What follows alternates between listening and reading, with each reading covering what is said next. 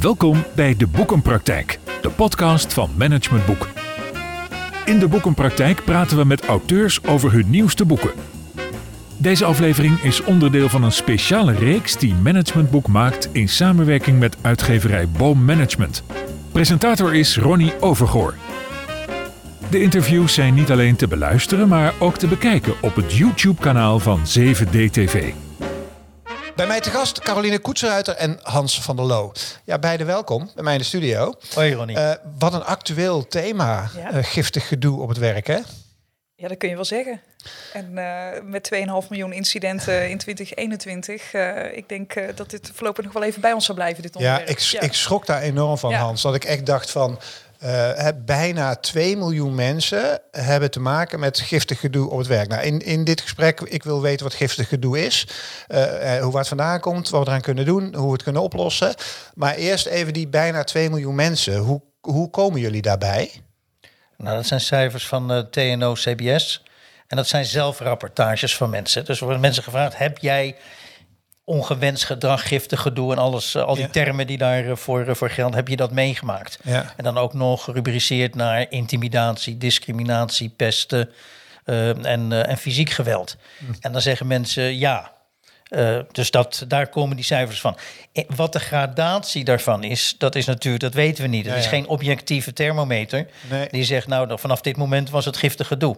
He, dus nee. er kan ook ervan uitgaan dat er een heel groot grijs gebied zit. En dat ja. is natuurlijk een van de zaken die ook speelt met dit onderwerp. Ja, snap ik. Maar Caroline, aan de andere kant is dat uh, als ik het zo voel, dan ja. is het natuurlijk zo. Dat is natuurlijk een ding met, met, uh, met veel van dit soort voorbeelden. Ja, van je kan de discussie ja. wel aangaan, maar als iemand zich, als iemand het uh, ervaart als giftig gedoe, dan is het zo, toch? Ja, en dat is tegelijkertijd ook juist iets waar wij voor pleiten in dat boek. Hè? Die, die, die persoonlijke norm, of misschien wel die grenzenstorm, die nu inderdaad uh, toch ook mm. wel aardig over ons land raast. Ja. Daar zullen we toch met elkaar wel een, een, een collectieve norm gebaseerd op de waarde dat iedereen in Nederland recht heeft op een veilige werkplek. We zullen ja. um, uh, niet uh, dat vraagstuk moeten terugleggen op de schouders van die werkende die gebukt gaat, inderdaad onder discriminatie of zelfs vormen van corruptie. Ja. Wat wij toch ook echt in Nederland. Dat, in Nederland, ja. Mm. Op het werk. Uh, Want laten we daar eens even, ja. even de, de, de, het, het beestje bij de naam noemen. Wat is, wat is in jullie ogen giftig gedoe? Ja. Ja, giftig gedoe is wat ons betreft uh, echt geen incident. Het is herhalend, patroonmatig, intern agressief gedrag. Met een ontzettend schadelijke impact voor de mensen, dus de medewerkers, maar ook voor die organisatie en uiteindelijk ook ja, voor, die, voor die samenleving en ook voor de mensen die die diensten afnemen van de betreffende En, en wat, is, wat, is, wat is agressief gedrag? Dat is, dat is niet alleen maar dat, dat ik jou een map, toch? Nee, gelukkig niet. Ik, uh, ik, we zijn allebei al langer bezig op het thema sociale veiligheid. En er zijn helaas nog steeds ook mensen in Nederland die denken dat het pas agressie wordt als men gaat schoppen, uh, slaan, bijten, duwen, spugen, trekken. Ja. ja, dat stadium mogen we toch inmiddels wel voorbij zijn. We zien namelijk vooral ook veel psychische agressie. Dan moet je denken aan bedreigen, intimideren, uh, zeggen ik, uh, als jij mij nog één keer in het openbaar aanspreekt, Ronnie, dan zorg ik dat jouw werk hier een levende hel wordt. Dus kies maar vriend, wat ga je doen? Nou, dat soort type uitspraken en veel verbale agressie. Dus uitschelden, vernederen. Dus agressie is zoveel meer dan alleen dat fysieke spectrum. Het gaat dus ook om, om, om, om allerlei bangmakerij, iemand ja. bewust uh, angst inboezemen om iets al dan niet uh, meer te doen op het werk. En, en, en ja, letterlijk schofferen, pesten, schreeuwen, uh, schelden en, en, voor weet ik wat uitmaken. Wat is corruptie, Hans? Want als, als corruptie daar ook onder valt, ik, bedoel, ik denk dan meteen aan verre landen waar, waar corruptie plaatsvindt. Maar hoe, hoe moet dat plaatsen hier dan? Nou, die zat er aanvankelijk. Kijk, bij TNO CBS zit hij er niet bij. Okay. Maar we zagen eigenlijk dat zoveel van dat soort affaires, die hebben we allemaal, die kennen we allemaal, de Volkswagen, het diesel uh, gesjoemel en uh, allerlei zaken die met de banken gebeurd zijn. Ja, ja. Kijk, dat is zo'n bepalende factor voor andere vormen ook van agressie of allerlei andere vormen van agressie. Mm. We dachten, nou, het is eigenlijk wel heel gek dat hij niet bij is. En er is een soort zelfbeeld in Nederland dat corruptie niet voorkomt. Mm. He, dus dat is deels, klopt het ook wel een beetje. We staan geloof ik op dit moment op plaats 8 of 9 in de wereld van de 140 landen die bekeken worden op een corruptieindex. He, worden is dat goed is dat dan, als je op één staat, ben je nee, dan niet ben je de beste en als je okay. op 140 bent, ben je de oh, slechtste. Okay, okay. Maar we stonden een tijdje geleden, stonden op plaats nummer 3 geloof ik. Dus we zakken gradueel, zakken we iedere keer 1, 2 plaatsen zakken we terug. En het aantal affaires, denk aan de vastgoedaffaire, denk aan de toeslagenaffaires. Dus al die affaires ja, ja. die op de een of andere manier ook verweven zijn met intimidatie, met discriminatie Dus het is een hele belangrijke achterliggende factor waar die dingen samenkomen. Mm. En dat is sowieso wel iets met eh, die verschillende kenmerken. Het, er vindt ook een stapeling plaats. Het is dus niet zo dat je alleen maar geïntimideerd wordt of alleen maar gediscrimineerd wordt. Het is vaak en, en, en. Het aantal slachtoffers is 1,9 miljoen. Ja. En het aantal affaires is 2,5 miljoen. Daar zie je dat eigenlijk al. Dat Ja, het precies. vaak eh, gelaagd is. Ja. Ehm, jullie noemen dat, en dan ga ik geen overhoring doen van het boek hoor, maar jullie, jullie hebben het over de destructieve vijf. Hè? Kun je uitleggen wat, dat, wat, dat, wat, wat die destructieve vijf, wat dat zijn? Je hoeft Ja. ze niet allemaal te noemen als je ze niet Nee. weet, maar bedoel, wat, wat, wat, wat bedoelen jullie met die destructieve vijf? Dat zijn die vijf hoofdvormen hoe giftig gedoe manifest wordt. Dus intimidatie, pesten, discriminatie, corruptie en fysiek geweld. En bij intimidatie hoort ook echt als specifieke subcategorie uiteraard ook seksuele intimidatie. Ja. Maar dat zijn ook twee verschillende dingen. Hè? Dus eh, niet alle- Intimidatie of seksuele Ja, dat intimidatie? klopt. Ja, hè, wat ik net zeg, dat, dat nare voorbeeld van... eh, als je me nog één keer openlijk eh, durft tegen te spreken... maak je jouw leven hier een living hell, is iets anders... dan aan een collega via de appgroep informeren... of ze van orale seks houdt. Die is wel, die, die is wel, die is wel heel erg uh, out of the blue. Goedemiddag. Die- die- die- Ik ja, dacht dat, dat, de notulen van de eh, vergadering eraan kwam. Ja, ja, ja, help. Ja, ja, maar ja, het gebeurt. Maar ja, we moeten het. Maar dit is wel iets heel wezenlijks, Ronnie. Want we Ja, ja. blijven het in Nederland allemaal vrij onvloerst, ongewenst, grensoverschrijdend, Ontoelaatbaar. ontoela- ontoelaatbaar gedrag. En dit zijn. Zo, dit hebben, hier hebben we het gewoon over. Dit, Ja. Laten we maar gewoon eens even uit die schimmige doolhoven trekken met elkaar. Ja. Dit gebeurt veel vaker dan ons lief is. En ook veel vaker dan die zaken die we in de media natuurlijk eh, ruim opgeserveerd krijgen als er Ja. een bekende persoon aan te pas komt. Maar dit gebeurt overal, in alle sectoren, in de ziekenhuizen, in het onderwijs, bij het openbaar bestuur, bij de bedrijven. Niet alleen eh, bij de amusementsector. Jullie noemen het chronische klootzakkerij, hè? Ja. Ja. Ergens wel. En er is trouwens één interessant ding nog. Dat ehm, de perceptie van een hoop mensen... Want er is een groot Amerikaans onderzoek gedaan van MIT. Die hebben 1, wat is het, 1,9 geloof ik miljoen reviews op Glassdoor. Dat is een site waarin beschreven wordt wat je ervaringen zijn op het werk. Hebben ze bekeken. Ja. En daaruit blijkt dat mensen helemaal niet denken in die geëikte categorieën die we net noemden ook, van die, eh, van die kenmerken. Maar op plaats nummer één staat eigenlijk het, eh, eh, ja, het over, dat, dat over je heen gewalst wordt. Dus het gebrek aan respect, dat Ja. is nummer één. Ja. En dus mensen zien het als iets respectloos. En het tweede is, ze voelen zich buitengesloten. En het derde is, eh, ze voelen het ook als een vorm van gebrek aan integriteit. En dat is wel een interessante, want vooral die laatste twee, dat buitengesloten zijn en dat gebrek aan integriteit, die worden bevorderd door de klachtenregelingen en de procedures en de afhandelingen van, eh, die tegenwoordig gebruikt worden. Dus het wordt Want? eerder erger door er iets aan te doen dat het minder erg wordt. Want hoe kan dat dan? Ja, dat is het fenomeen wat wij beschrijven met dat je in Nederland toch vaak eh, dubbel de dupe bent. Sommigen zeggen tegen ons, je kunt beter een ontslagbrief sturen dan dat je een melding doet. Want waar je in terecht komt is een systeem van ja, ontzettend gejuridiseerd, eh, de, ontzettend lange doorlooptijden, waarbij je eigenlijk ook soms met allerlei boetebedingen dusdanig ook weer geïntimideerd wordt dat je er met niemand over mag spreken. Dan zie je vaak dat de melder soms ook degene is die op non-actief wordt gezet of soms zelfs verplaatst wordt. Het slachtoffer wordt een beetje de, Precies. de probleemveroorzaker. Ja, en, en, en waar we ook steeds maar van uitgaan met elkaar, is dat het eh, de uitkomst van zo'n meld- of klachtprocedure bepalend is. Terwijl iemand die dit meemaakt, die vormen van, van giftig gedoe of destructief vijfgedrag, ja, die wil ervaren steun. Eh, die wil een stukje autonomie. Die wil goed kunnen begrijpen wat de volgende stap is. En die wil ook echt gezien en gehoord en geholpen worden.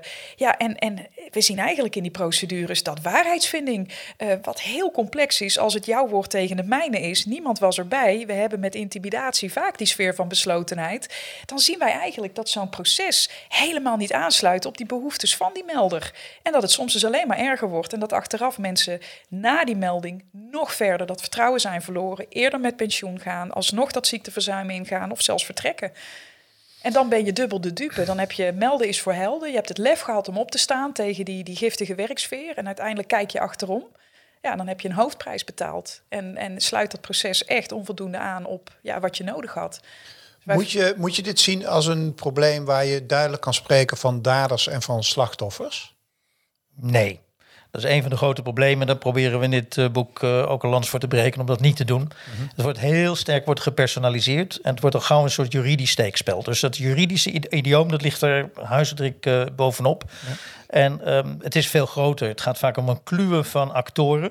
Dus er zijn omstanders bij betrokken, er zijn leidinggevenden bij betrokken, er zijn andere collega's bij betrokken. Ehm, en, en factoren. Eh, het ligt ook aan de omgeving, of ligt met name vaak ook aan de omgeving. Organisaties waar de werkdruk eh, te groot is geworden, waar een soort diffuse cultuur heerst, waar er geen normen zijn, waar iedereen denkt, nou ja, kan het wel, kan het niet. Er wordt nooit over gepraat waar een soort gigantische zwijgzaamheid heerst. Of waarbij ook een, zelfs een verheerlijking heerst van uh, de grenzeloosheid. Denk aan de cultuursector. Waar het juist een van de prezen is dat je, ja, je bent een kunstenaar, dus dan moet je grenzen doorbreken. En daarmee wordt dan gelijk ook een vrijbrief gegeven om allerlei uh, zaken te doen en gedrag te vertonen wat niet bepaald door de beugel kan. Ja. Ik heb de Academie voor Expressie door woord en gebaar gedaan ooit in Utrecht. In de tijden dat er daar ook nog wel eens uh, sprake van was. Dus dat is ook wel mooi in jullie boek, want jullie zijn er ook zelf ook heel eerlijk in. Dat uh, de eerste reactie is inderdaad van, jezus, zoveel mensen hebben ermee te maken gehad. Ja. Maar als je dan naar jezelf kijkt, dan is, uh, of met, eindelijk met wie ik er nou al over praat, en ook als ik naar mezelf kijk, dan heb ik er ook mee te maken gehad. En jullie dus ook. Tuurlijk. Um, uh, en ik denk dat dat voor heel veel mensen, en dat maakt denk ik wel heel duidelijk dat het uiteindelijk bij iedereen wel speelt. Ja. Maar dat was ook zo leuk om als duo te schrijven. Dat, uh, ja. Sowieso een vrouw-man ja. en uh, jong-oud. Ja, want is, is daar iets over te zeggen als ik dan zeg maar klassiek denkt, is het dan zo dat er een clichébeeld is van mannen zijn vaak degene die het gewoon goed verneuken en vrouwen zijn vaker het slachtoffer? Of kunnen en, en leeftijd, kun je daar verbanden zien? Of is het echt door de hele lijn en, en maakt dat helemaal niks uit? Ja, ik, ik ben daar altijd vrij genuanceerd in. We zien wel degelijk in die, die, die bron die wij steeds gebruiken, dat is die NEA, de Nationale Enquête Arbeidsomstandigheden van TNO-CBS. Daar zie je wel degelijk dat vrouwen uh, vaker toch wel bijna 10% meer kans hebben om met dit gedrag in aanmerking te komen, in aanraking te komen. Maar wij hebben in ons land ook wel een cultuur dat uh, melden van dit soort zaken voor flauwe fiepen is. Soms horen wij zelfs melden is voor mietjes. Dus moet je voorstellen dat je als man te maken krijgt met een, een vrouwelijke ja, ja. veroorzaker, ja, om maar even de term agressor en pleger een beetje te mm. vermijden. Mm -hmm. Nou, dan kunnen we denk ik met elkaar wel iets voorstellen hoe groot die, die drempel qua schaamte dan is om dat bespreekbaar te dus maken. Dus misschien melden zij minder dan dat vrouwen dat doen, wat weer zeg maar, dat zou het percentage compenseert. Uh, wij hebben toch ook nog wel een inderdaad vrij stigmatiserend beeld over wie de veroorzaker is. En het gaat er ook in onze cultuur toch niet altijd in dat een vrouw ander gedrag kan vertonen dan bewijzen van een verzorgende moederfiguur kan uithangen. Terwijl wij ook echt zien dat vrouwen ook heel goed vertegenwoordigd zijn ja. in het veroorzaken van uh, die vormen van interne agressie. Uh, dus dus uh, ja, we zien vooral ook dat het vaak gebeurt bij personen die ook een makkelijk doelwit zijn, omdat ze bijvoorbeeld een flexcontract hebben of omdat ze ontzettend afhankelijk zijn van die bepaalde functie.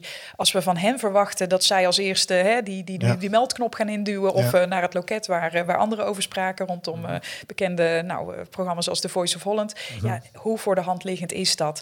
dus wij pleiten ook echt inderdaad voor die meer systeemoplossingen. Kijk eens hoe groot die machtsafstand is. Het, wat, wat je ziet is, en ik denk dat dat vind ik interessant om wat jullie ook onderzoeken in het boek, is dat je eigenlijk zegt dat op een of andere manier het, het karakter van organisaties, hoe we met elkaar werken, gewoon niet meer in sync is met de tijd waarin we leven eigenlijk. Hè? Ja. Uh, en, en jullie hebben een hele mooie soort van ladder. Uh, hè, als je ermee aan de slag wil, want er zitten natuurlijk veel mensen te kijken, denken ja, ja, ja, ja oké, oké, oké, en nu, weet je wel, uh, wat ja. moeten we eraan doen? Ja. Uh, wat, moet je, wat moet je eraan doen als je dit als organisatie wil aanpakken? Ga jij als eerst? Ja, maar mij niet uit.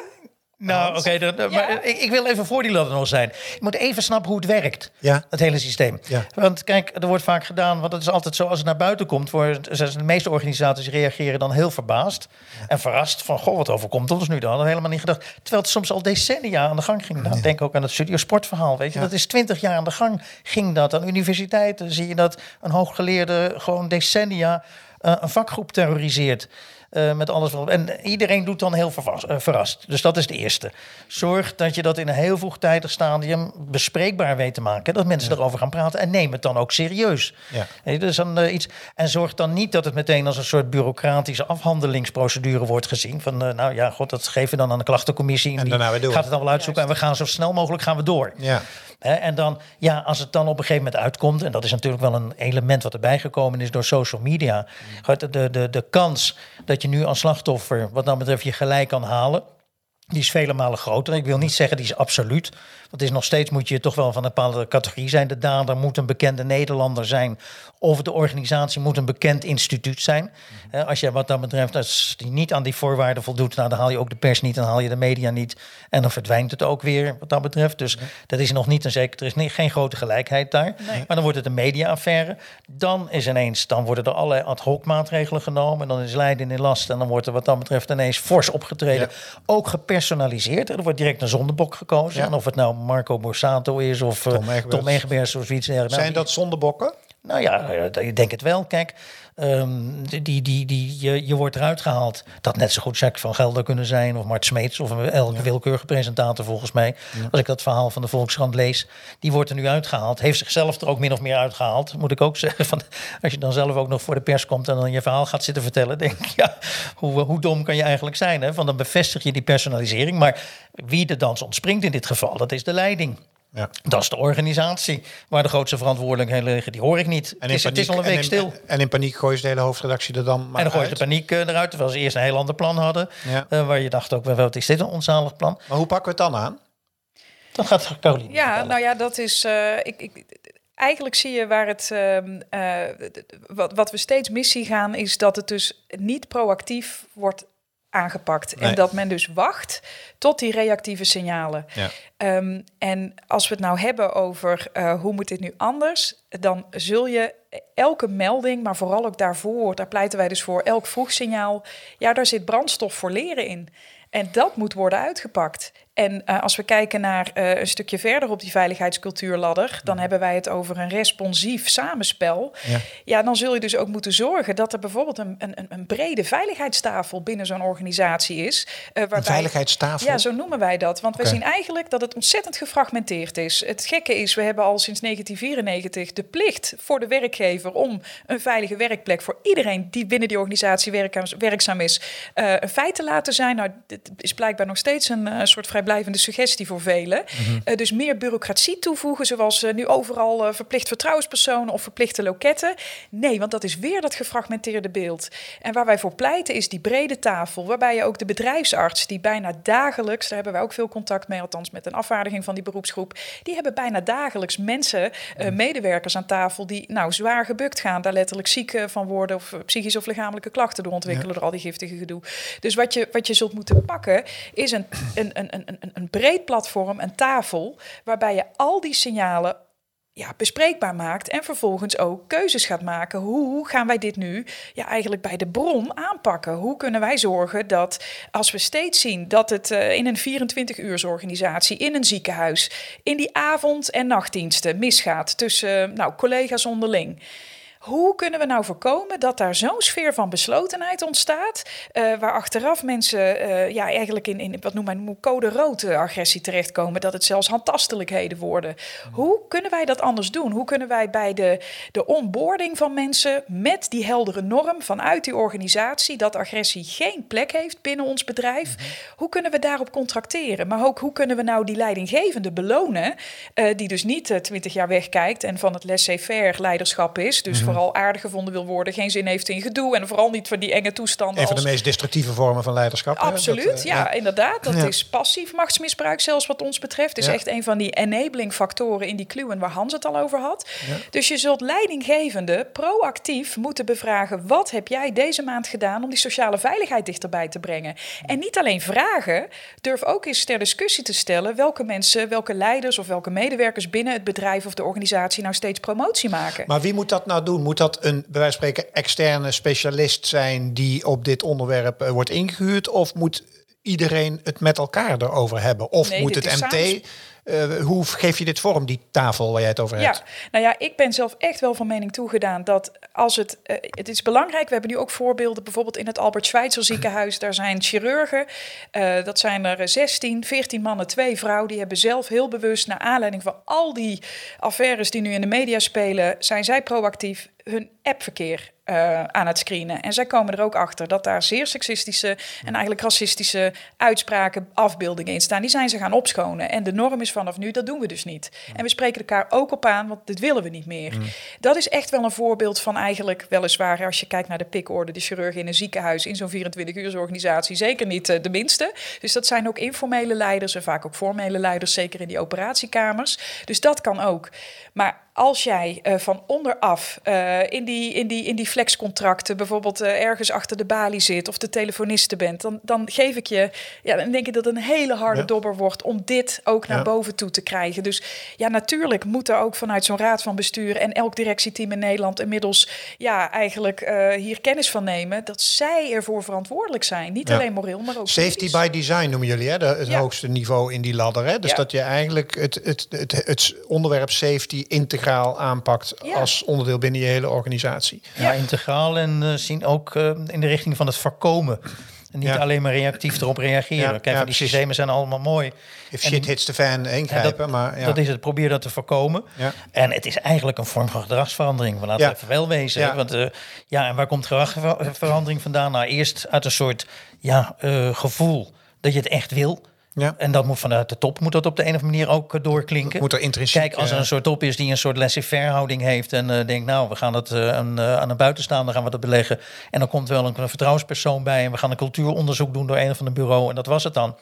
Daar houdt het al op. Ja. Het moet ook van onderop komen. Van mensen die zeggen, en nu gaan we, wat dat betreft, gaan we dit veranderen. Ja. Dus wat dat betreft, daar, daar, dus, het, is, iedere keer dat spel tussen boven en eh, van, eh, van boven naar beneden, Ja, van beneden ja. naar boven. Hey Hans, waar ligt de grens? Want we maakten er straks een grapje over, eh, vlak voordat we begonnen. Eh, en jullie maakten een grapje onderling. En ik lach dan hartelijk. En ik vind het ook heel leuk. En dat gebeurt natuurlijk overal in het bedrijf. Waar ligt de grens tussen humor, grapjes maken over man-vrouw, over oud-jong, over eh, ik ben de baas, jij niet, eh, weet ik, verzin maar een grapje. En giftig gedoe. Nou, die, kijk, giftige doel is echt wel van een zware aard. Dat is niet een dan- grapje. dan Het is geen akkefietje. Is er nog ruimte voor humor? Want dat is natuurlijk een discussie die we veel aan de borreltafels en aan de dineetjes nu hebben. Van ja, je, je kan geen grapje je mag ook maken. niks meer. Hè? Dat Je is mag ook niks Dan meer. wordt het in het overdreven getrokken. Er is een heel scala. En we noemen in ons boek ook noemen we gewoon gedoe. En dan gaat het vaak over kleine dingetjes, ruzietjes, Ja. een, fa- een, een grap die fout valt. Nou, dat overkomt iedereen. Hè, dus wat dat betreft, eh, en daar kan je dan op gewezen worden. En dan zeg je nou ja, en eh, zeg dat het niet zo bedoeld was. Of eh, het was een slip of de tong, of weet ik wat allemaal. Maar dan krijgen we vervolgens het herhaald gedrag. Wat dan betreft het gehaald ongewenst gedrag of agressief gedrag. Ja, dan hebben we het over de categorie giftig gedoe. En dat is, wat een, is van een hele andere orde. Dus de, de, de Maar mag ik überhaupt nog een, en dat praat ik even ik in de zin van metaforisch hoor, maar mag je überhaupt nog een seksistisch grapje maken, Waar een team van mensen, man, vrouw, divers, jong, oud, hartelijk om moet lachen. Kan dat nog? Ik denk als je jezelf daarbij vooral op de korrel neemt, eh, denk ik dat er meer kan dan dat je eh, daarbij eh, het vrouwtje of iemand, hè, het gaat over een seksistisch grapje. Ik, Ja. Het is voor mij helpend als je misschien concreet kan maken, want dan kan ik ook Ja, jezus, daar eens ik even over niet over meedenken. Ja, ja, ja, Nee, maar ik denk dat Hans wel een heel treffend punt heeft, want het is natuurlijk eigenlijk dat, dat onderscheid tussen plagen, een plagerijtje en pesten. En pesten is stelselmatig. Hè, steeds die ene vrouw die een fantastische presentatie geeft, alleen maar zeggen: Goh, wat heb je toch leuke knoopjes op je vestje aan. Als dat eh, steeds de grap is, dan is het er absoluut niet wederkerig. En dan wordt ook steeds dezelfde persoon gepakt. En dat stelselmatig, ja, dan is het gewoon pesten. Dan Ja, is het geen leuk plagerijtje Ik meer. voel hem, ik voel hem, Dus ik voel hem. vooral neem jezelf, eh, tuurlijk. eh, maar, maar laten we bij die, bij, die, bij, die, bij die leuke kwinkslagen vooral inderdaad die humor eens een beetje gebruiken om onszelf niet te serieus te nemen. En ja, er is, ik ik vind dat, dat het ook wel aardig in dat boek beschreven staat. Voor mensen die doodsbang zijn voor verandering, is het een hele spannende tijd waarin we leven, deze grenzenstorm. Maar voor mensen zoals wij, die, die ja, eigenlijk ontzettend snakken naar die, die, die veilige, inclusieve werkplek, waar mensen elkaar helpen, waar mensen samenwerken, eh, waarbij afspraak ook afspraak is, waarbij je op elkaar kan vertrouwen, is het helemaal geen beklemmende of angstige periode. Maar gelooft er iets ontzettend moois aan Snap ik. Alleen het is nog een ander aspect. Ja. Hè, als we naar die andere kant kijken, is dat. Want we zitten natuurlijk nu in een fase waarin dit enorm onrustig en in beweging. Ja, Iedereen loopt te zoeken. bij? Ja. Eh, en wat je ook wel eens hoort, is ja, dan, en dan heb ik te maken met van die, van die woke mensen, noemen ze die Ja, dan. ja, ja, ja. eh, als ik al één keer vraag aan de stagiair om een kop koffie te halen, dan word ik al beschuldigd is het- het is eh, van. Dan is, dan ja. is dan maksmisbruik en dan Ja. ben ik vrouwenonvriendelijk. Ja, Eh, herkennen jullie dat? Nou ja, ik herken vooral ook dat uh, er toch ook wel, en dat is ook een gevoelig onderwerp, we hebben het ook over in ons boek, juist leeftijdsdiscriminatie, ageism. Uh, uh, de personen met wie wij spreken en ook de experts die wij hebben gesproken, die kijken juist ook naar ja, de, die, die, die oudere leiders in Nederland, die soms al twintig jaar op het plusje geplakt zitten, toch uh, 55 plus de witte mannen. Mm. Zijn zij niet eerder, nou ik wil niet zeggen het probleem, maar ook echt de sleutel naar die inclusieve veilige leider op die werkplek. Dus ik zie hem juist ook de andere kant op gaan. Mm. Um, en ik denk dat um, ja, deze, deze, deze afstemming en instemming, daar hadden we het net ook al even eventjes over hoe belangrijk dat is. Mhm. Ja, daar zal deze twee groepen die moeten met elkaar door die bocht. Maar één ding staat: wij kiezen altijd de kant van die veiligheid. Ja. Uh, en niet wie er hier gelijk heeft. Niet mee in het rotte appel denken. Er is hier een, een, een mand die ja, in Nederland, niet overal, maar op veel plekken toch echt wel ja, gekenschet wordt door, uh, door giftigheid. Ja. En, en ja, wie er dan moet veranderen, uh, ja, ik geloof dat dat het moment is om die opgave voor jezelf eens heel goed uh, uit te voeren. Ja. En daar zijn ook hulpmiddelen voor, intern en, en extern. En giftigheid die genegeerd is lange tijd. Hè? Ja. Want het is, we zijn zo in het soort geluk-idioom uh, zijn we vervallen de happiness, chief happiness officer. En we moesten allemaal gelukkig zijn. En de happy office en de happy dit en de happy dat. Ja, dat we wat dan betreft helemaal geen, uh, geen blik meer hebben gehad over het feit dat werk kan ook een hel zijn ja. voor, uh, voor veel mensen. En die 2,5 miljoen gevallen, die geven dat ja. aan. Ja. En uh, ja, dat is iets anders als het, de happiness. En kijk, die veiligheid is überhaupt een randvoorwaarde om überhaupt happy te kunnen zijn, om gelukkig te kunnen zijn. dus wat dan betreft is het goed dat we daar nu ook aandacht aan gaan besteden. Ja, wat gaan jullie met dit boek doen? Wat is het plan? Want jullie hebben het niet zomaar geschreven. Nee, ja, wij hopen echt, uh, dat is eigenlijk hè, wat we zeggen, die, die, die veiligheid, dat is een, een, een recht van ieder werkende in Nederland. Nou, dat zijn mhm. ruim uh, bijna 10 miljoen mensen. En wij willen ontzettend graag dat, dat ja, die, ik noem dat gerust een emancipatiebeweging. En dat is inderdaad ook echt vanaf die werkvloer, dat we daar met elkaar voor gaan staan. Maar dat mhm. betekent vervolgens wel uh, dat dit boek in handen moet komen van beleidsmakers, van directeuren, van het ministerie, van de arbeidsinspectie, van de Landelijke Vertrouwenspersonenvereniging. Van, van alle medewerkers ook, toch? Liefst wel. Ja. ja. Ja. ja, dat zou natuurlijk het allermooiste zijn. Hoe was het proces van schrijven, even los van de inhoud, hè? Van jullie, toen ken ik jullie, kom jullie voor de eerste keer tegen hier bij mij in de bank. Dus die dynamisch duo, uh, moet ik zeggen. uh, uh, erg leuk dat jullie mijn gast wilden zijn. Hoe was dat proces van een boek schrijven samen? Ja, nou, ik, wij, hebben, wij zijn hier al anderhalf jaar mee bezig. Ja. En uh, alle, alle dilemma's die jij ook heel mooi, ja, ook, ook ons op wijst, ja, die, die moet je natuurlijk samen door. Ja. Want wij dachten ook toen we aan dit boek begonnen, misschien toch ook nog wel eens in die opwelling van hè, de rotte appel. Ja, dan kom je erachter dat het dus een heel, heel kluwen is. Ja. Um, uh, dus wij hebben uh, ontzettend veel heen en weer gepingpongd. Ook echt wel op inhoud en terecht ook wel eens ja, er heel anders naar gekeken. Mm -hmm. Maar wij zijn er elke keer, ja, uiteindelijk vonden we dan een, een, een vorm of een ander inzicht, uh, waardoor het, het, het, werkte voor ons. Ja. Uh, maar ja, het is een, het is een boek wat uh, nu al ook ontzettend veel reacties, terwijl het er nog niet eens is, eigenlijk nee. oplevert.